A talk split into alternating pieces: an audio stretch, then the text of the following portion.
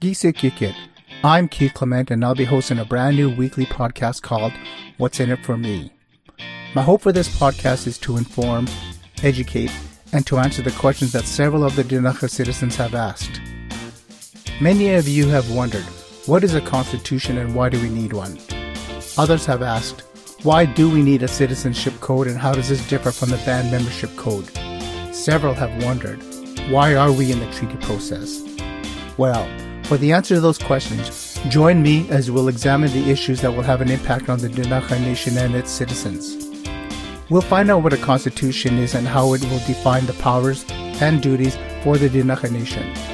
We'll examine what the citizenship code is and how it will identify who the citizens of the Dinakha Nation are and we'll look into Canada, British Columbia, and Dinakha Nation latest attempt to a negotiated treaty and why this new approach is being dubbed the stepping stone approach.